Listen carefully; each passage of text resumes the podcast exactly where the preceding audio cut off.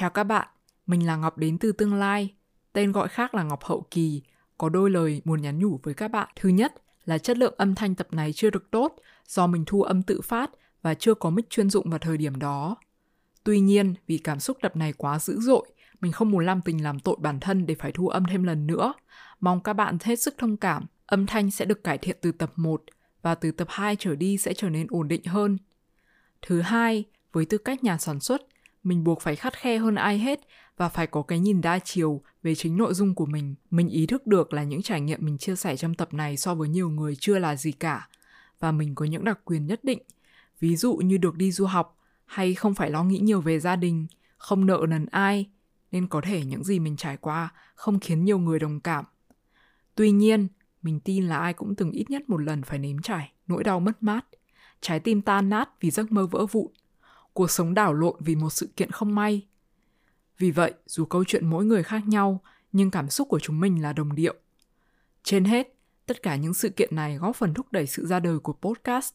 Vì vậy, sau 80 lần chăn trở suy nghĩ, nâng lên hạ xuống, xem liệu có nên xuất bản hay không, cuối cùng mình đã quyết định nhấn nút, công khai tất cả những vết thương này ra thế giới.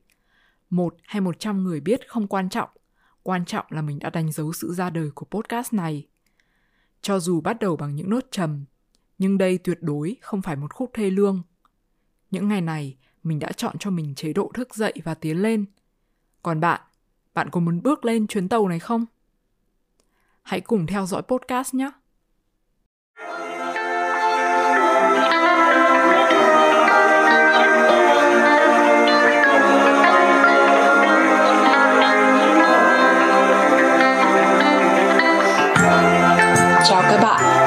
Mình là Ngọc, du học sinh Việt ở Đức.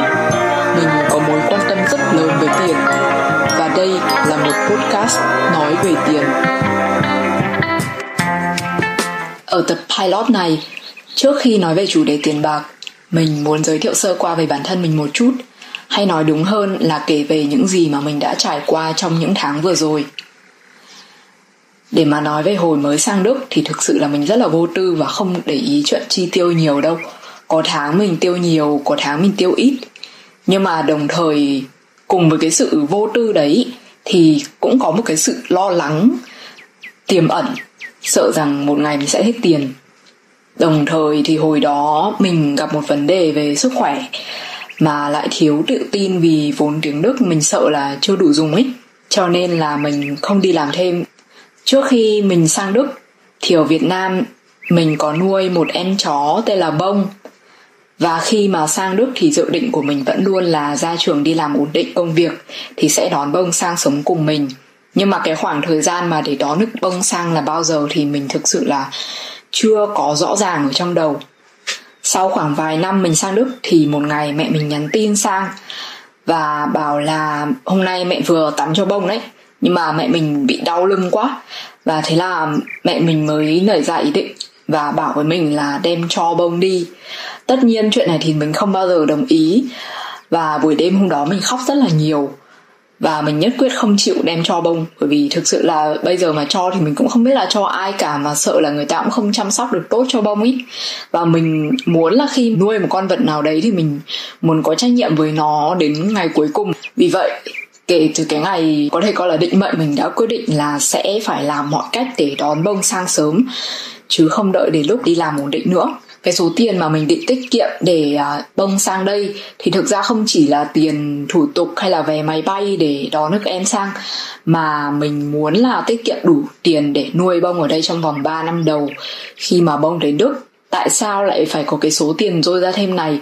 Bởi vì à, uh, 3 năm này sẽ là 3 năm nhiều biến động ý uh, mình ra trường rồi đi làm đi làm công việc đầu tiên sẽ có rất là nhiều thứ không ổn định. Mình sợ là cái um, cái thu nhập của mình nó sẽ bấp bênh. Và nếu mà bông sang với mình mà mình không có đủ điều kiện tài chính để lo cho em một cách an toàn thì uh, nó sẽ không ổn. Nên là mình muốn phải có trách nhiệm đến cùng và mình muốn phải có đủ tiền để uh, dù có chuyện gì xảy ra đi nữa thì bông cũng không chết đói. Còn mình thế nào thì tính sau. Đó là dự định ban đầu của mình. Và cái số tiền mà mình đặt ra là 5.000 euro. Và để đạt được cái số tiền này thì mình bắt đầu đi làm. Mình bắt đầu công việc đầu tiên vào khoảng thời gian mà covid bắt đầu bùng nổ. Thì thực sự là quá là may mắn khi khoảng thời gian đó mình muốn đi làm thì mình lại có việc luôn. Trong khi à, đó là cái khoảng thời gian mà rất nhiều nơi đóng cửa và họ cắt giảm nhân viên, thì mình lại xin được việc. Kể từ đó mình làm việc điên cuồng, rất nhiều công việc khác nhau. Mình lên kế hoạch, rồi mình tưởng tượng ra cái ngày mà mình có thể đón nước bông sang đức. Xong rồi mình viết nó vào trong vision board của mình cho nó rõ ràng ra. Rồi mình lên kế hoạch đầy đủ, tiết kiệm, chi tiêu. Và thực sự là trong cái khoảng thời gian đó mình quay cuồng với tiền và mình bị ám ảnh với tiền bởi vì vừa phải trang trải chi phí sinh hoạt, lại vừa phải tiết kiệm với số tiền lương làm mini job rất là ít ỏi. Nên sau khoảng 2 năm thì mình mới gom đủ số tiền. Sau đó thì à, mình chuyển nhà ra khỏi ký túc xá để đến một cái căn hộ mà họ cho phép nuôi chó. Rồi mình chuẩn bị tìm hiểu để sắp xếp giấy tờ thủ tục, mua vé máy bay để mang em sang với mình. Thế nhưng à, người tính thì không bằng trời tính. Đó là vào một ngày cuối tháng 11 thì phải. Mình nhận được điện thoại của mẹ mình vào buổi sáng sớm. Và khi mình nhận điện thoại thì mẹ mình báo là bông mất. Mình cảm giác như là thế giới sụp đổ. Vào giây phút đó, thời gian như là ngừng lại. Bao nhiêu kế hoạch của mình đổ xuống sông, xuống biển. Cả thế giới dường như chỉ có một màu đen trước đó thì dù cho là ở chỗ làm có chuyện này, chuyện nọ, hay là mình gặp một cái khó khăn gì, thì chỉ cần nghĩ tới cái mục tiêu là mình có thể đón được bông sang, hàng ngày mình dắt bông đi dạo như thế nào, rồi mình dạy bông những trò gì trò gì, mình đem bông đi gặp những ai. Chỉ cần nghĩ tới những cái điều đó là mình đã cảm thấy rất là vui rồi và có động lực để tiếp tục phấn đấu. Nhưng mà khi mà cái mục tiêu phấn đấu duy nhất nó không còn nữa thì thực sự là mình không còn gì để chống lưng ở ở đất nước này cả. Không còn gì để cố gắng, không còn gì để phấn đấu. Thực sự nó nó rất là đau lòng luôn. Những ngày sau đó, ví dụ mà đi trên tàu điện, mà nhìn thấy ai đó dắt chó theo, mình cảm thấy như tim mình vỡ vụn. Một phần là mình mình rất thích em chó đấy, nhưng một phần mình cũng nghĩ đến bông. Nghĩ rằng đấy cũng có thể là mình và bông. Mình cũng có thể đem bông lên tàu điện. Nhưng mà bây giờ thì mình không thực hiện được cái kế hoạch đó nữa. Khi đi bộ trên đường mình dường như là nhìn thấy bông ở trước mặt mình như kiểu mình đang dắt bông đi dạo ở trên cái con đường đấy. Nhưng mà đồng thời mình cũng biết đấy chỉ là tưởng tượng của mình thôi bởi vì bởi vì bông không còn nữa. Nói về bông thì uh, ngay hôm bông mất à, và bông mất vì uh, virus pavo đây là một cái virus rất là phổ biến và thực sự là kiểu deadly luôn ấy. Em chó nào mà dính phải cái virus này thì cái tỷ lệ sống sót thực sự rất là thấp và ra đi cũng rất là nhanh chóng. Ví dụ như bông của mình thì chỉ từ buổi sáng có triệu chứng một cái là đến trưa em đi luôn và buổi chiều hôm đó thì mẹ mình đã đưa bông ra nghĩa trang chó mèo ở hà nội để chôn cất và cho em một phần mộ à thực ra không phải chôn cất mà là hỏa táng, thuê một phần mộ cho em ở đó trong vòng 3 năm quay trở lại với mình thì suốt khoảng thời gian ờ, từ ngày em mất đến hôm 49 ngày bông, thậm chí là cả sau đó nữa, phải hơn 2 tháng trời ý. mình như người mất hồn luôn Ừ, không biết là mình không không thể đếm được những cái ngày mà đi làm về xong rồi. Xong rồi mình nấu ăn trong bếp rồi mình mình không bật đèn xong rồi mình khóc trong góc bếp. Mỗi khi mà mình nói chuyện qua điện thoại với mẹ thì nhiều lúc như, mình gần như là không kìm được cái thói quen hỏi mẹ là dạo này bông nó như thế nào rồi? Nhưng mà sau đó ngay lập tức thì một cái ý nghĩ khác um, tức là cái hiện thực nó dội lại ngay lập tức là bông không còn nữa để mà hỏi câu đó. Và mình biết là mình sẽ phải sống với cái hiện thực này cho đến hết quãng đời còn lại. Hơn 2 tháng sau kể từ khi bông mất thì mình cũng đã dần quen được với cái hiện thực đó. Mình đã dần dần chấp nhận được cái sự thực đó là không còn bông ở đây và không còn cái um, lý do mà để mình phấn đấu tiết kiệm hay là làm việc nữa. Nhưng mà thực sự thì khi mà một cái động lực mất đi, thì mình phải có cái động lực khác để thế vào. Và đó là cái khoảng thời gian mà mình đi tìm động lực sống tiếp theo của mình.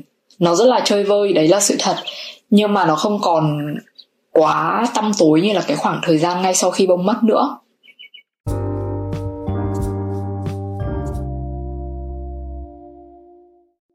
Dù vậy thì mình cũng không thể phủ nhận là mình vẫn còn buồn vì vậy mà mình đã rủ mẹ mình sang đức chơi, theo dạng visa du lịch. Bạn nào mà ở đức và là sinh viên ấy, muốn mời bố mẹ sang đức thì à, nó rất là khó. Chắc là các bạn cũng biết rồi, mẹ mình không xin visa trực tiếp sang đức, mà xin vòng qua pháp bởi vì bên pháp họ cấp visa dễ hơn. Mình sẽ phải à, đi sang pháp để đón mẹ mình. Kế hoạch là như vậy, bởi vì cái thời gian vừa rồi mình quá là mệt mỏi, nên là mình cũng muốn xả hơi một chút. Mình quyết định là sang pháp hai ngày trước khi mà mẹ mình uh, hạ cánh. Và mình sẽ thuê một cái phòng khách sạn nhỏ nhỏ ở một mình. Để trong khoảng thời gian hai ngày đó ở Paris thì mình sẽ đi uh, tham quan các bảo tàng. Uh, mình muốn thăm bảo tàng Louvre và bảo tàng uh, Orangerie để mình xem tranh của Monet. Vì vậy mà mình đã thuê một cái phòng khách sạn nhỏ nhỏ ở quận 14 ở Paris bởi vì mình không muốn ở một cái phòng có nhiều giường share với những người khác. Cho nên là cái khách sạn này là cái khách sạn mà cung cấp phòng một người rẻ nhất ở Paris mà mình có thể tìm được. Vì vậy mình không có sự lựa chọn khác mà mình chỉ có thể chọn được cái uh, khách sạn đó ở cái quận đó thôi. Nhưng mà khi mà mình đến Pháp và thăm bạn bè của mình vì bạn bè của mình có rất nhiều người sống ở Paris mình mới biết là cái quận 14 này thực sự nó rất là bất ổn. Và nếu mà thuê ở đấy thì nó um, an ninh nó không được tốt. Và cái thứ hai là vấn đề vệ sinh nó cũng không được đảm bảo. Nhưng mà đến đến Paris rồi mình mới biết cái chuyện đấy. Nhưng mà quả thực là nếu mà phải chọn lại thì thực sự là lúc đấy mình cũng không có sự lựa chọn nào khác ngoài cái phòng khách sạn này cả. Nó như kiểu là định mệnh mình phải vào cái phòng khách sạn đấy rồi ấy fast forward đến uh, cái ngày mà mình đến Paris. Hai ngày đầu đi chơi rất là vui. Nhưng mà thảm họa thực sự bắt đầu vào ngày ngày thứ ba mình ở Paris. Cũng tức là sáng ngày thứ hai mình thức dậy ở trong cái phòng khách sạn đó. Và buổi sáng mình thức dậy mình phát hiện ra ở hai bên cánh tay mình phủ đầy những cái vết cắn của một cái con gì đó mà lúc đó mình chưa xác định được. Nhưng mà sau khoảng 5 phút nhìn lên ga giường thì mình phát hiện ra có một cái con này nó nhỏ nhỏ. Và theo kinh nghiệm đọc rất nhiều topic ở trên à, hội du học sinh Việt Nam ở Đức, thì mình đã nhận ra con này là con dẹp giường. Và nếu bạn nào mà sống ở Đức hay là các nước châu Âu thì chắc là cũng đã từng nghe qua danh con này và cũng biết được cái sự khủng khiếp của nó như thế nào. Thực sự là lúc đó mình cũng hơi hoảng. Thậm chí là mình đã quay phim lại cái cảnh mà cái con đó nó bò ở trên ga giường của mình nhưng mà mình lại không có đủ thời gian để phàn nàn với lễ tân khách sạn, bởi vì mình phải đi đón mẹ mình. Ngay lập tức, sau khoảng thời gian đó là mình không còn cách nào để mà phàn nàn hay là đòi bồi thường từ khách sạn nữa. Nhưng mà đấy cũng chưa tính là cái sai lầm lớn nhất của mình trong chuyện này đâu. Sai lầm lớn nhất của mình ấy, đó là mình lầm tưởng tên tiếng đức của cái con dẹp giường này là Milben nếu mình không nhầm thì Milben dịch ra tiếng Việt là mạt vải hay là cái gì đó. Và nó không phải là con dẹp giường. Nhưng mình lúc đó không hiểu sao vì bằng một thế lực nào đó mình cứ đinh đinh là trong tiếng Đức cái con dẹp giường này tên của nó là Milton. Vì thế mình lên mạng Google các cách mà kiểu um, kiểu làm thế nào sau khi bị Milton cắn các thứ. Thì cái những cái cách đó nó khác hoàn toàn với cách xử lý sau khi bị dẹp giường cắn nó khác nhau hoàn toàn luôn ý. Nhưng mà bởi vì mình hoàn toàn không biết đâu mình cứ nghĩ đấy là con minh bình thôi mình đi, đi kể với tất cả mọi người là mình bị con minh bình cắn. Nên là cũng không ai đề phòng gì cả.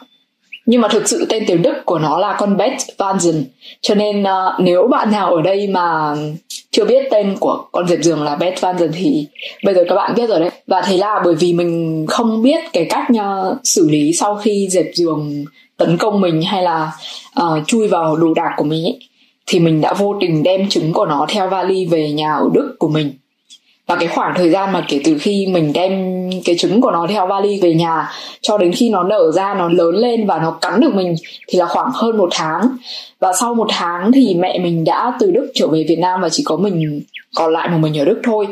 Một buổi sáng mình ngủ dậy thì mình lại phát hiện ra trên người mình cũng có những vết cắn. Và những vết cắn lần này nó nghiêm trọng hơn vết cắn lần trước rất là nhiều. Dù thực ra là lần trước là cái hậu quả nó cũng tương đối nghiêm trọng rồi vì phải phải một tháng rưỡi sau những cái vết đấy nó vẫn còn đỏ nó vẫn còn ngứa ấy, và để lại rất là nhiều vết thâm mà thậm chí đến tận bây giờ tay mình vẫn chi chít vết thâm từ những cái vết cắn của con dẹp giường đó. Nhưng mà vào cái buổi sáng mà mình bị cắn lần thứ hai ấy, thì những cái vết cắn lần này nó còn nghiêm trọng hơn rất là nhiều. Nó không chỉ ngứa mà nó còn sưng lên nó kiểu nó cứng lại rồi nó sưng vèo hẳn lên luôn ấy thế là mình sợ quá, mình nghĩ tại sao cái cái con min này nó thể cắn mình đến cái mức nghiêm trọng như thế.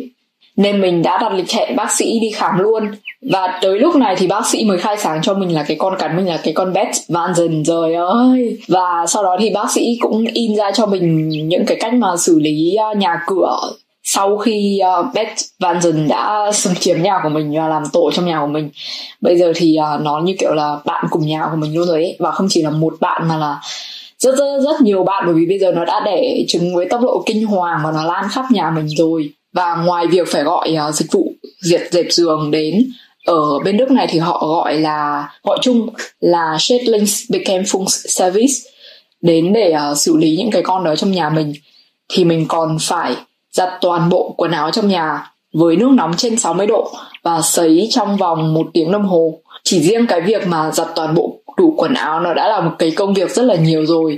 Nhưng cộng thêm đó ấy, là cái máy giặt mà mình mua nó lại là một cái máy giặt bé và nó không có chức năng giặt nước nóng, nó chỉ có giặt được bằng nước lạnh thôi. Và tất nhiên là mình không có um, máy sấy quần áo. Thế là mình phải đem toàn bộ tủ quần áo của mình đi ra Wash Salon Tức là cái tiệm giặt mà họ có những cái máy giặt tự động ý. Và mình đem ra đó nhưng mà mình không có xe ô tô hay là gì cả mình phải đi bằng tàu ra.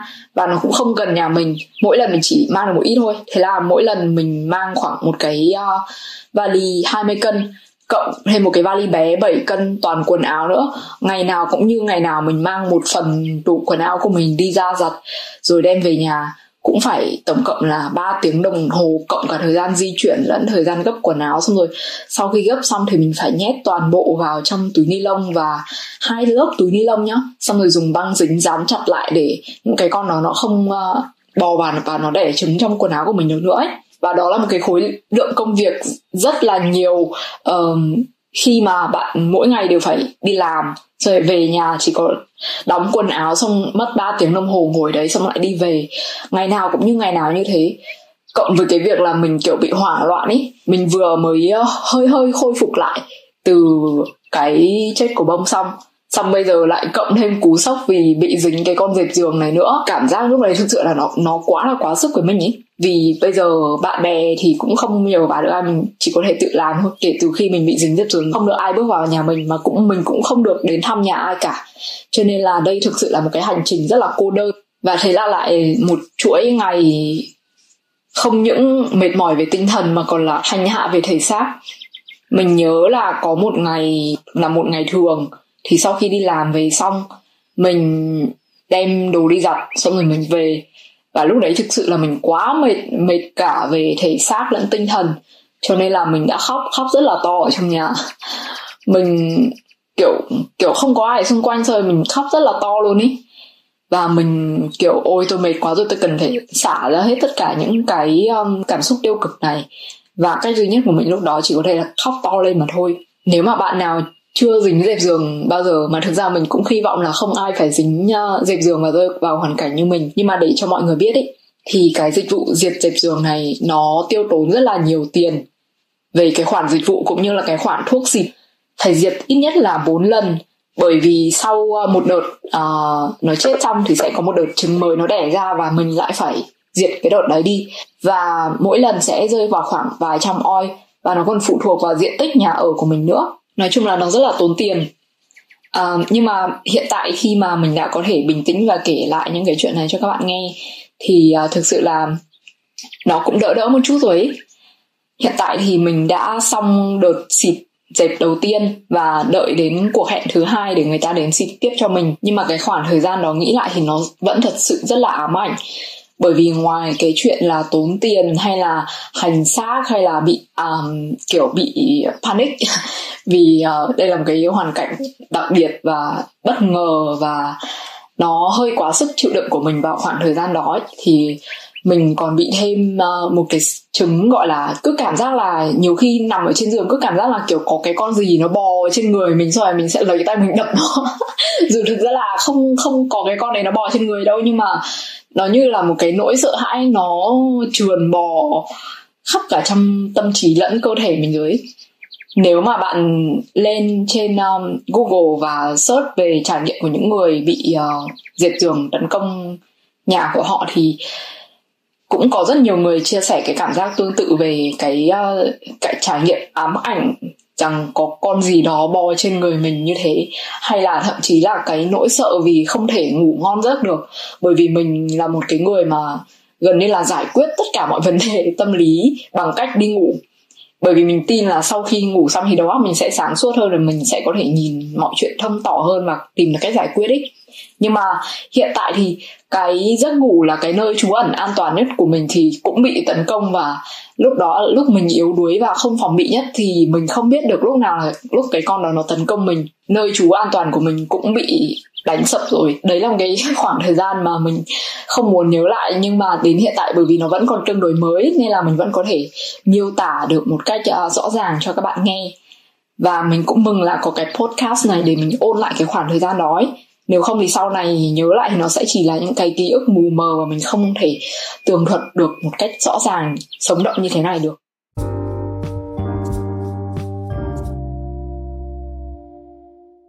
Và như đã nói lúc nãy là mình sống một mình ở nước ngoài và hoàn cảnh của mình cũng tương đối đặc biệt khi mà mình không có nhiều bạn bè sống cùng ở thành phố này. Bạn bè ở Việt Nam mà sang Đức cùng đợt với mình thì mỗi người cũng tỏa đi một hướng và chỉ có một mình mình sống ở Erfurt này thôi. Và một mình mình xoay sở tất cả những cái cú sốc tâm lý hay là những cái ờ, việc khó khăn như vậy thì nó thực sự là không dễ dàng và nó cũng một phần làm sức mẻ sự tự tin của mình trong khoảng thời gian đó rất là nhiều. Rất là nhiều lần để tự vực bản thân mình lên mình phải tự nhắc nhở bản thân là có những điều này này mà mình làm tốt này. Và mình sẽ liệt kê ra đây à, một vài điểm nổi bật cái danh sách rút gọn những điểm mà mình làm tốt. Và cái danh sách này thì nó không đi theo thứ tự những điều à, nhỏ bé hay là to tát gì cả mà mình uh, chọn randomly và mình kể cho các bạn nghe thôi à, cái đầu tiên mà mình làm tốt đó là mình có thể gõ bàn phím bằng 10 ngón tay. Các bạn đừng cười mình nhá bởi vì trước đây mình ờ, toàn gõ phím mổ cò thôi. Mãi đến khoảng ờ, 2 năm trước thì mình mới bắt đầu tập tành gõ phím 10 ngón. Cái thứ hai là mình có thể um, làm photoshop chỉnh ảnh bằng photoshop uh, ở trình độ căn bản. Mình hy vọng sau này mình có thể uh, học hành bài bản để có thể nâng cao trình độ của mình lên để phục vụ cho nghề nghiệp của mình cái thứ ba là mình tự nhận là đầu óc của mình tương đối là sáng tạo. Mình có thể là ngôn từ không thể là hay nhất, hay là mình ờ, làm những cái về kỹ thuật thì không phải là giỏi nhất, hay là mình vẽ cũng không phải là vẽ đẹp nhất, hay là nấu ăn cũng không phải là nấu ăn ngon nhất. Nhưng mà mình có rất nhiều ý tưởng, trong đầu mình là một vựa ý tưởng và mình sẽ tìm cách để thực hiện những cái ý tưởng đó. Nếu mà mình đủ động lực cái tiếp theo nữa là mình có thể nhìn thấy tiềm năng sử dụng từ những thứ tưởng chừng như là bỏ đi. Và cái này mình áp dụng mọi mặt trong cuộc sống. Tiếp theo là trình độ nấu ăn của mình ở mức tạm ổn. Không phải là ngon xuất sắc hay gì, nhưng ít ra là mình ăn mình chưa bị ngộ độc bao giờ. Cái thứ nữa là với tư cách là một người hướng nội thì mình có thể dành toàn bộ thời gian ở nhà một mình mà không biết chán. Và tuy vậy, khi mà nói chuyện với bạn bè thì mình cũng um, tương đối tự tin là mình có thể đưa ra một vài lời khuyên đúng đắn cho bạn bè khi mà bạn bè mình cần. Cái gần cuối mà mình tự hào đó là mình có thể tự đứng dậy sau một khoảng thời gian suy sụp. Và bằng chứng của nó thì có lẽ là cũng không cần phải chứng minh nữa khi mà mọi người vừa nghe câu chuyện của mình rồi. Và cái cuối cùng mà mình nghĩ là mình có thể tự hào nhất ở thời điểm hiện tại đó là khả năng tiết kiệm tiền của mình. Đó là cái khả năng mà mình đã tôi luyện sau khi xác định việc mình sẽ đón bông sang đây và cố gắng thực hiện được nó. Vì vậy, dù hiện tại thì bông không còn ở trên trái đất nữa và mục tiêu của mình cũng không thể hoàn thành, thì cái kỹ năng sống một cách tiết kiệm này nó đã in sâu vào trong tâm trí mình và nó là một cái kỹ năng giống như là đi xe đạp ấy một khi mà đã học được rồi thì sẽ không bao giờ mà có thể quên được. Và nó đã trở thành một phần không thể thiếu ở trong cuộc sống của mình. Và mình mong là nó sẽ mãi mãi gắn bó với mình đến uh, suốt cuộc đời này sau khi kể những cái câu chuyện ở trên cho mọi người nghe thì các bạn có thể thấy là đoạn đầu tưởng như là nó rất dài và nó rất là không liên quan đến cái chủ đề mà mình muốn làm về podcast này. Nhưng hóa ra tất cả đều có vị trí đóng góp nên sự hình thành của cái chủ đề mà mình muốn nói tới. Bởi vì chúng nó đều gắn bó mật thiết với tiền từ cái chuyện là mình tiết kiệm uh, đi làm quần quật để đủ tiền đón bông sang hay là mình phải mất tiền như thế nào để uh, khắc phục hậu quả từ vụ dẹp giường.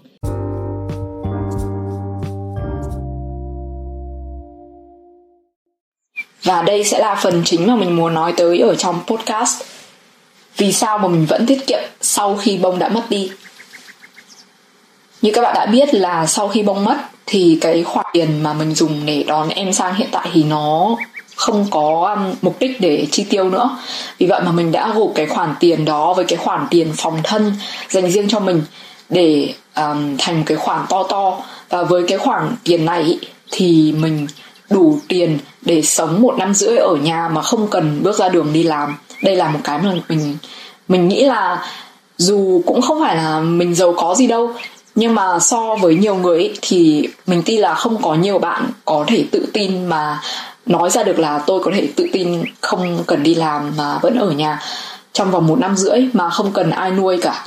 Và để thực hiện được điều đó thì một điều kiện tiên quyết là mình phải giữ lối sống tiết kiệm như là hiện tại. Trong cái khoảng thời gian mà mình uh, làm mọi cách để kiếm tiền rồi thì tiết kiệm tiền để có thể đón được bông sang ấy thì mình cũng xem rất là nhiều video về tài chính cá nhân. Lúc đầu thì trọng tâm của mình chỉ xoay quanh chủ đề tiết kiệm mà thôi. Nhưng mà sau đó thì một cách tự nhiên thôi thì những cái video đấy nó lại liên kết với những cái video để mình tìm hiểu về đầu tư và làm giàu và các bạn đừng hiểu lầm là mình muốn làm giàu theo kiểu là trở thành tỷ phú, hay là có một cuộc sống sang chảnh suốt ngày vi vu trên du thuyền, ở trong à, khoang hạng nhất của máy bay, rồi du lịch như chim, hay là ăn uống ở các nhà hàng fine dining mỗi tối, rồi thì có tài khoản tỷ đô, hay là được lên bìa tạp chí Forbes hay là gì đó.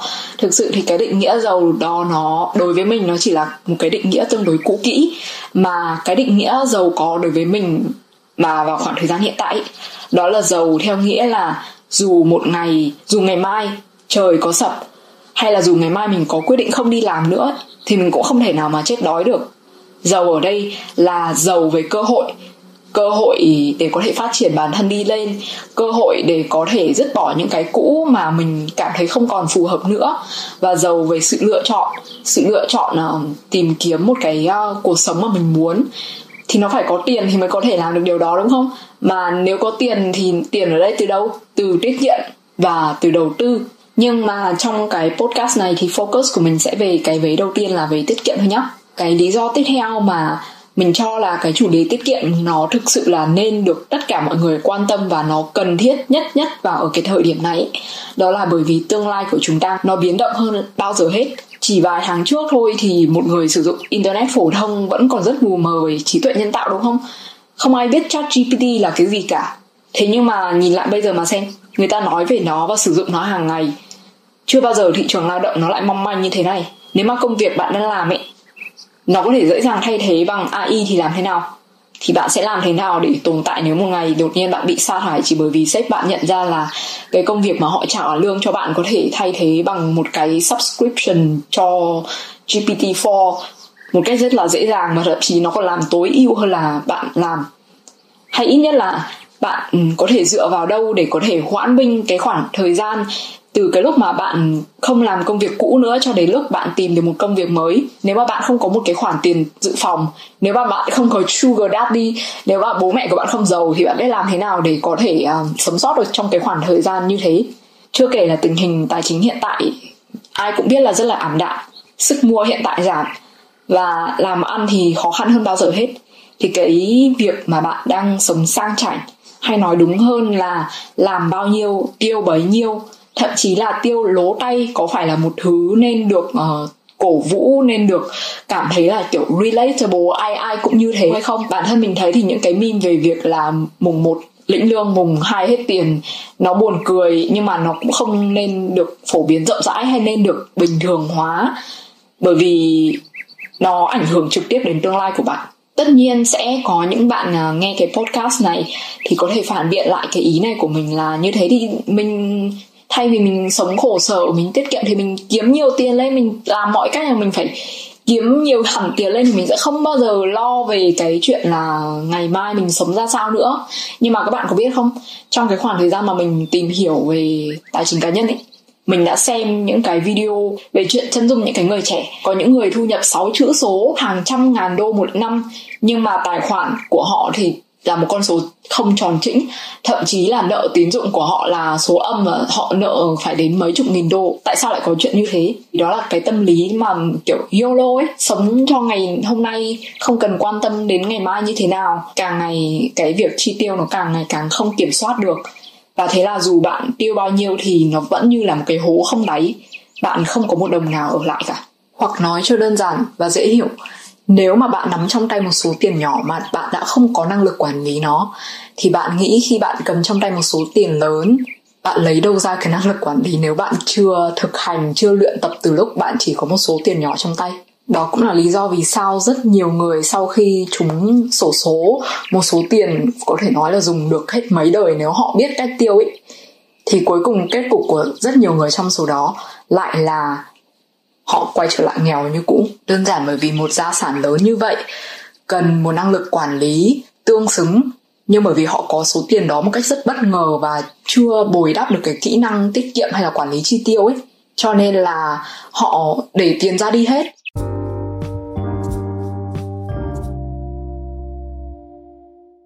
Và nếu mà những cái mà mình đưa ra nó chưa đủ thuyết phục với bạn về việc uh, suy nghĩ là mình có nên ờ, thực hành sống tiết kiệm hay không ấy, thì mình sẽ liệt kê ra đây những cái mà mình nhận được sau vài năm thực hành sống tiết kiệm nhé cái đầu tiên là mình cảm thấy nó thay đổi theo chiều hướng tích cực, đó là mối quan hệ của mình với tiền được cải thiện.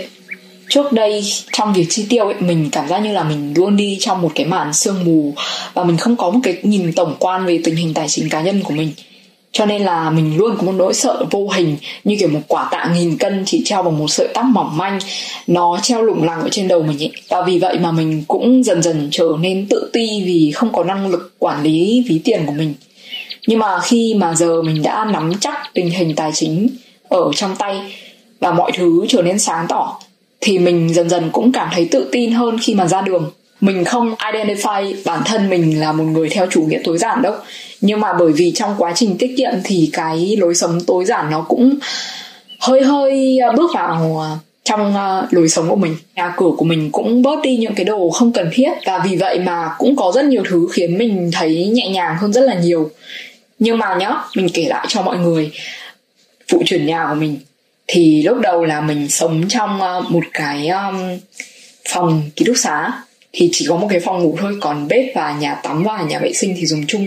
Tức là đồ đạc của mình nó tập trung chỉ duy nhất trong một cái phòng ngủ khoảng 14 mét vuông thôi nhá. Thế nhưng mà cái ngày mình chuyển đi để chuyển tới một cái căn hộ ờ, rộng hơn, có phòng ngủ, rồi phòng tắm, rồi bếp, tất cả riêng, rẽ đều của cho mình riêng hết ý. Mình cũng phải mất một tháng trời để chuyển toàn bộ đồ từ nhà cũ sang nhà mới trời ơi cái khoảng thời gian mà mình ăn pack đồ rồi pack đồ chuyển sang nhà mới nó như mình đã nói mình sống một mình nên mình làm tất cả những cái đó một mình mà. Nó thực sự là nó cũng ám ảnh ngang cái khoảng thời gian mà mình phải pack quần áo để đem ra tiệm giặt là trong cái lúc mà mình à, uh, diệt dẹp giường ấy. Ôi rồi ôi không thể tin là mình có thể có được nhiều đồ như thế. Mà đó là đã sau khi mà mình đã thực hành sống tiết kiệm rồi đấy nhá. Cho nên mình cảm thấy là cái việc mà mình sở hữu ít đồ đi nó rất là lợi trong những cái tình huống như thế. À, hay là một cái ví dụ nó ít uh, cực đoan hơn đi là khi mà mình giặt quần áo chẳng hạn thì cái nhiệm vụ giặt quần áo luôn là một cái nhiệm vụ mà mình rất là không thích. Bởi vì uh, giặt thì may là có máy giặt giặt cho mình rồi. Nhưng mà mình khi phải phơi quần áo xong rồi mình phải gập quần áo rồi cất quần áo vào tủ ấy mỗi lần như thế mình chỉ mong là mình ném hết cái tủ quần áo của mình thi thôi, tại vì không hiểu sao mình lại có nhiều đồ như thế. Trong khi là mình đã rất là ít mua sắm quần áo so với một bạn con gái bình thường rồi nhá. Trong độ tuổi của mình, ấy thế mà mình đã cảm giác như kiểu mình muốn vứt hết cái tủ quần áo của mình đi chỉ để lại vài ba món rồi đấy. Anyway, quay trở lại chủ đề tiết kiệm một cái lợi nữa đó là mình tìm được những cách giải trí không tốn tiền hoặc tốn rất là ít tiền và nó cũng rất là ý nghĩa và mình cảm thấy rất là vui khi mà tìm được những cách giải trí này. Ví dụ như là khi mà sang bên Đức này và khi mà bắt đầu thực hành sống tiết kiệm thì bắt đầu uh, phát hiện ra thú vui đi dạo khi mà thời tiết đẹp. Thì nó một công đôi việc mình vừa đỡ um, tiền đăng ký ở phòng gym này mình vừa uh, cái thời gian mà mình bỏ ra để đi dạo thì mình sẽ không mua sắm không tốn tiền. Xong rồi uh, mình lại được thêm uh, số bước chân mỗi ngày. Và như thế thì mình sẽ giảm cân và nó rất là tốt cho sức khỏe của mình. Hay là mình làm một cái thẻ thư viện thành phố. Thì thẻ thư viện thành phố bên nước này nó rẻ lắm mọi người ạ. Uh, mình chỉ tốn đúng 5 euro cho một cái thẻ thư viện thành phố dùng trong một năm. Và mình có thể mượn tất cả những gì mình muốn một lần có thể mượn được tới uh, 50 uh, quyển sách hay là kính mà tất nhiên là một người sao có thể đọc được nhiều như thế đúng không? Cho nên là mình thấy đây là một cái khoản đầu tư nó bé xíu thôi ấy, nhưng mà nó lại đem lại cái uh, tác dụng khổng lồ luôn. Hay là mình có thể tìm ra những cái buổi sinh hoạt cộng đồng free vé vào cửa uh, và mình uh, hoặc là mình có thể đi tình nguyện này cũng là một cái thú vui mình vừa giúp được cho đời lại vừa cảm thấy được vui vẻ vì đóng góp được cho cộng đồng, đúng không? Và vì vậy mà cuộc sống của mình nó dần trở nên là chậm lại này. Mình cảm thấy thư thái hơn và mình cũng cảm giác đủ đầy hơn cái khoảng thời gian trước đây khi mà mình tiêu tiền mà không suy nghĩ rồi mình ôm một đống đồ về nhà ấy. Thì những cái thú vui đấy nó chỉ là nhất thời thôi. Sau khi nhìn lại những cái món đồ đấy mà có khi là, có khi mình không nhớ tới sự tồn tại của nó nữa cơ, thì mình lại cảm giác trống rỗng. Thì bây giờ chỉ bằng những cái thú vui, ít tiền hoặc thậm chí là không tốn tiền thì hóa ra mình lại cảm giác là đủ đầy hơn rất là nhiều. Ở thành phố của mình có một cái pháo đài. Nếu mà trèo lên trên đấy xong rồi ngồi trên những cái ghế đá ở trên đấy cảm giác nó rất là tự do tự tại như kiểu mình ở trên đỉnh thế giới luôn ấy. Dù thực ra nó cũng chẳng cao lắm đâu nhưng mà bởi vì nó cao rồi nhìn từ trên cao nhìn xuống thành phố ấy cảm giác nó rất là tự do. Xong rồi có những cái buổi chiều đi làm về mình uh, trèo lên đấy mình ngồi rồi mình nghe nhạc. Và những cái buổi chiều như thế nó làm cho cuộc sống của mình trở nên trọn vẹn hơn. Mình cảm giác như là mình, kiểu, nắm mọi thứ trong tay, mình không cần thêm gì khác, trong khi mình không cần phải bỏ ra một đồng nào cả. Và cái cuối cùng mà mình nghĩ là cũng vô cùng quan trọng. Đó là mình có thể giúp đỡ được người khác mà không làm tổn hại đến bản thân mình. Khi mà mình đã nắm trong tay đủ số tiền để mà có thể lo được cho bản thân ấy thì mình có khả năng giúp đỡ được những người xung quanh và mình có thể làm từ thiện này uh, những cái khoản nhỏ nhỏ thôi. Ví dụ như là gửi uh, vào trạm cứu hộ chó mèo ở thành phố hay là khi thỉnh thoảng đến ngày sinh nhật bố mẹ hay là kỷ niệm ngày cưới bố mẹ thì mình có thể mua quà cho mọi người hay là giúp đỡ bạn bè uh, khi mà bạn bè gặp khó khăn chẳng hạn những cái khoản nhỏ nhỏ thôi nhưng mà mình biết là những cái khoản đó nó có ích nó giúp đỡ được cho mọi người và trên hết là nó không làm cho mình nghèo đi một chút nào cả bởi vì mình đã chuẩn bị được rất tốt cho bản thân mình rồi. Và tất cả những cái điều này nó chỉ có thể thực hiện được nếu mà mình chi tiêu tỉnh thức và có tính toán có kế hoạch. Thực ra là còn nhiều cái hay ho lắm mà mình nghĩ là nếu mà mình dành nhiều thời gian để nghĩ hơn là sẽ thêm được nhiều đấy. Mình có hai gợi ý cho mọi người. Mình rất muốn nghe ý kiến của mọi người ở dưới phần comment nhé cái thứ nhất à, nếu mà mọi người muốn trả lời thì câu hỏi đầu tiên của mình là lý do nào mà bạn nghĩ là bạn muốn sống tiết kiệm? Câu hỏi thứ hai mình dành cho mọi người là ngoài những cái lợi mà mình kể vừa rồi ra thì mọi người có nghĩ được thêm cái lợi ích nào của việc thực hành sống tiết kiệm không? Không cần phải quá chung chung đâu, thậm chí nó áp dụng cho một mình hoàn cảnh của bạn cũng được, nhưng mà mình rất là muốn nghe mọi người chia sẻ để có thể tạo thành cái diễn đàn nho nhỏ nhé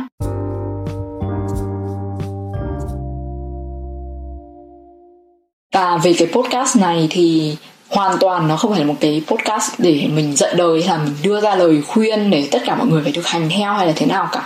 Bản thân mình vẫn đang học hỏi, dù mình tự tin là mình tiết kiệm tốt, nhưng mà cái hành trình này nó rất là dài. Có rất là nhiều thứ cần phải học, có rất là nhiều người xung quanh mà mình muốn học. Nên mình sẽ không dẫn cái podcast này với tư cách là một người nhiều trải nghiệm hay là đưa ra lời khuyên gì cả mà chỉ là một người dẫn dắt và gợi mở cuộc trò chuyện và người mở ra cái diễn đàn để mọi người có sân chơi để cùng chia sẻ với nhau thôi nhé bởi vì mỗi người sẽ có cách quản lý ví tiền khác nhau mà. Và cái uh, diễn đàn này thì là để tất cả mọi người có thể cùng chia sẻ về cái cái background cái hoàn cảnh đằng sau của mình và đưa ra những cái giải pháp của bản thân hay là các bạn chưa tìm được giải pháp cho bản thân thì có thể kể về cái hoàn cảnh của mình để tất cả mọi người có thể cùng xuống lại giúp đỡ nếu mà mỗi người lại có một cái lời khuyên uh, tích cực nào đó. Ok không? và như mình đã nói là mình không muốn đây là một cái podcast uh, một chiều một cuộc đối thoại chỉ có mình nói cho mọi người xong rồi mọi người uh, comment rất là thụ động ở phía dưới. Thì hầu hết các tập sẽ có khách mời nhá để uh, nó có thể trở thành một cuộc đối thoại hai chiều. Và mình có thể là mời những cái người mà họ có nhiều hiểu biết hoặc là kinh nghiệm hơn trong một mảng nào đó đáng để chia sẻ để tất cả mọi người cùng nghe. Hoặc uh, những cái khách mời của mình chỉ là những người bình thường mà thôi nhưng mà họ có câu chuyện đặc biệt uh, trong cuộc đời họ để uh, họ chia sẻ và mình muốn được nghe mình muốn họ chia sẻ cho mọi người cùng nghe và mình có thể cùng bàn luận về cái câu chuyện đó. Và cái podcast này nó sẽ không cố định nó sẽ tùy hứng nhá. Mình hy vọng là mình có thể gói gọn độ dài trong khoảng từ 30 cho đến 45 phút cho mỗi podcast. Và mình sẽ ra đều đặn podcast hai tuần một số vào thứ hai podcast này nó sẽ không kéo dài uh, liên tục mà nó sẽ đến um, một số tập nhất định thì nó sẽ dừng. Còn việc có season 2 hay không thì cái đấy sẽ tùy vào cái podcast này nó có đến được với nhiều người và có giúp ích được nhiều người không. À, hoặc là mình bản thân mình trong cuộc sống của mình mình có thể sắp xếp thêm thời gian để tiếp tục duy trì cái podcast này không? Thì nó phụ thuộc vào rất nhiều yếu tố. Cho nên là mình không thể hứa trước được là uh, còn bao lâu nữa podcast có thể đồng hành cùng mọi người. Nhưng mà mình hứa là mình đã lên kế hoạch uh, cho một số tập nhất định rồi và mình sẽ hoàn thành tất cả các số tập đó trước khi kết thúc à, trước khi kết thúc cái podcast này hẳn hoặc là kết thúc cái season 1 của podcast này. Lý do mà mình chọn à, ngày phát hành số mới của podcast vào thứ hai đó là bởi vì mình biết đó là ngày đầu tuần ai cũng phải tạm biệt uh, cuối tuần vui vẻ để bắt đầu đi làm. Xong rồi có lẽ là đây là cái ngày mà mọi người đều ghét ấy nhưng mà hy vọng là cái podcast này mình có thể bơm một chút cảm hứng bơm một chút động lực cho mọi người để có thể uh, đi làm kiếm tiền rồi tiết kiệm rồi hướng tới tương lai tươi đẹp đúng không?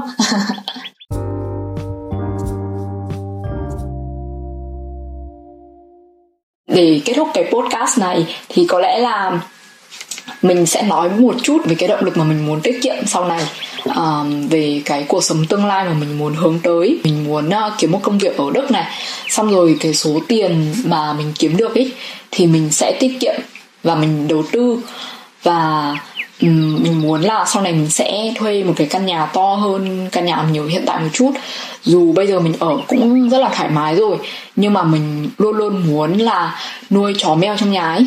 Nên là nhà hiện tại của mình nó hơi chật cái thời điểm mà mình nuôi được một em chó một em mèo mới thì mình sẽ vững vàng về mặt tài chính để các em sẽ không lo bị chết đói này không lo đi thú y xong rồi không có tiền chữa chạy này mà mình sẽ mua bảo hiểm cho các em để các em chắc chắn là sẽ có một cuộc sống khỏe mạnh và nó đủ ước mơ của mình là được nuôi một em chó giống West Highland Terrier. À, nếu mà bạn nào xem cái podcast này trên YouTube thì có thể thấy hình em chó đấy trên màn hình nhá và nuôi thêm một em mèo đen nữa sẽ tạo thành một cặp đôi hắc bạch vô thường. Xong rồi mình sẽ huấn luyện cho em mèo đi dạo cùng em chó ra ngoài. Xong rồi uh, mọi người sẽ nhìn thấy mình đi cùng một em chó trắng và một em mèo đấy. ôi ôi chỉ nghĩ thế là đã thấy hạnh phúc rồi các bạn ạ. Đấy là những cái tưởng tượng của mình về cuộc sống tương lai mà mình muốn hướng tới. Và tất nhiên để đạt được điều đó thì cần phải có tiền cần phải tiết kiệm rồi đúng không? Hy vọng mà là mọi người có thể cùng đồng hành với mình trong cái hành trình này. Và chúng ta trong tương lai sẽ trở nên vững vàng hơn về mặt tài chính là một. Và nếu được thì tất cả mọi người cùng giàu có lên. Yeah. Đến đây thì à, podcast xin được kết thúc tập pilot và hẹn gặp lại mọi người vào tập 1 nhé. Và đây là đài tiếng nói một cent.